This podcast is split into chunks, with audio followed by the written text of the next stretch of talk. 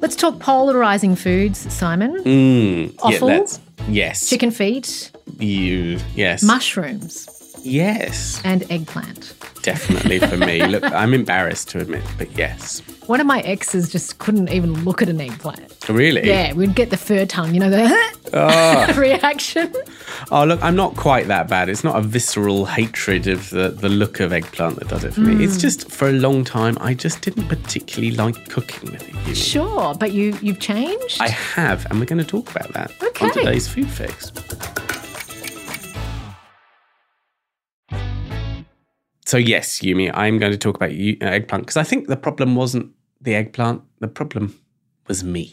Yeah, and I, that's so oh often my the way, right? Oh my god, the therapy is finally paying off, Simon. It really is. Vegetable therapy has had lots of benefits, and one is solving this this issue with eggplant Yeah. because you know, or as I used to call it, aubergine. That's a whole different problem. oh my god, ballgame, okay, right? just leave England over there, okay? Yeah, I'm trying. I'm trying. It's been a while. But I I, am agree, Australian you now. know, Simon, that eggplant is polarizing. And a lot of people just, if you've got it wrong a couple of times, you're like, I will never just, I'm not going there again. It's not that you don't like eating it when it's done great. It's just that you don't want to keep bumbling and fumbling this vegetable. And that's it, because when it's done right, it is so good Mm. because it has got such unique characteristics about it, the eggplant. Its ability to soak up and absorb texture, uh, flavors, but not just flavors, kind of oils and, and actually stuff, right? Mm. Make it very hard to cook with well, unless you know what you're doing, but also make it super delicious. So I think that a lot of those dishes like miso eggplant, which we've talked about before, Mm. which people try and they love in a restaurant, and then they try and make it at home and maybe they don't get it right. And Yeah. then they just go, no, I'll order this Yeah. in a restaurant, but I will never attempt to cook it at home.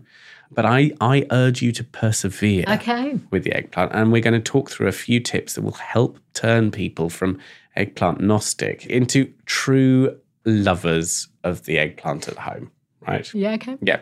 So I think the most important thing to do is yes, learn to cook it right, understand its spongy capabilities. So if that's what you're going for and you're wanting kind of it to absorb lots of oil and things in a recipe, then do it. Yeah. But if you're not, you don't want your eggplant to, you know, bite into it and it to sort of ooze out lots Ooze of oil. oil and be really fatty and kind of greasy, then don't. Know that you can cook it and cook it quite hard and fast without oil.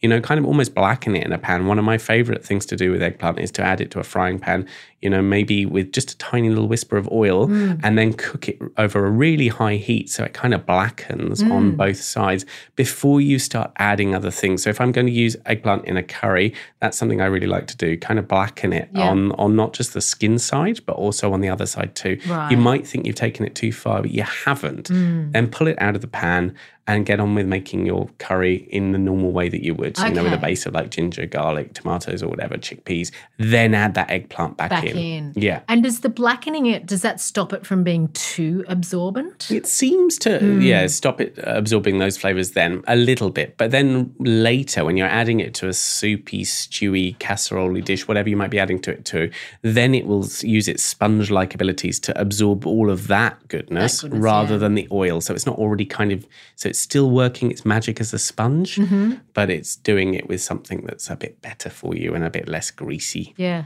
Yeah. So that would be one thing that I'd really suggest doing. And, you know, there are lots of other ways to cook eggplant, but yeah, definitely a high heat is your eggplant's friend.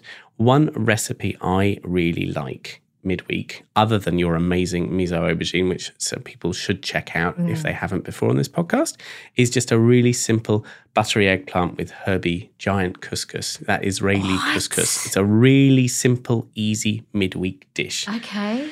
So again, heat your uh, your grill in your oven or your barbecue up to a medium high heat. You mm-hmm. want it quite hot. Mix a teaspoon of ground cumin and coriander, teaspoon each of those two together with a tablespoon of oil Yep. and a bit of salt, and set that to one side. You've got like a little dressing there. Oh, yeah. Then prick three long thin eggplants or aubergines all Mm-hmm. over and rub them with that oil. Then you can slide them under the hot grill or pop them onto the barbecue and give them about 20 to 25 minutes, just turning them a couple of times. Okay, that's quite a long time. It's a long time. Yeah. Eggplant can take a long time. You're going to want to see them almost completely collapse in this recipe. Mm. You want to be brave. You need to hold your, Your nerve. You me, yes. Wow. Okay. Yeah. And just just quickly, mm-hmm. there's no oil when you've there's that little bit you've brushed them with, that tablespoon of olive oil. That literally is it, That's it, right? Yeah, yeah. that's all you need. Mm-hmm. And, and like I say, go gentle on the mm-hmm. olive oil.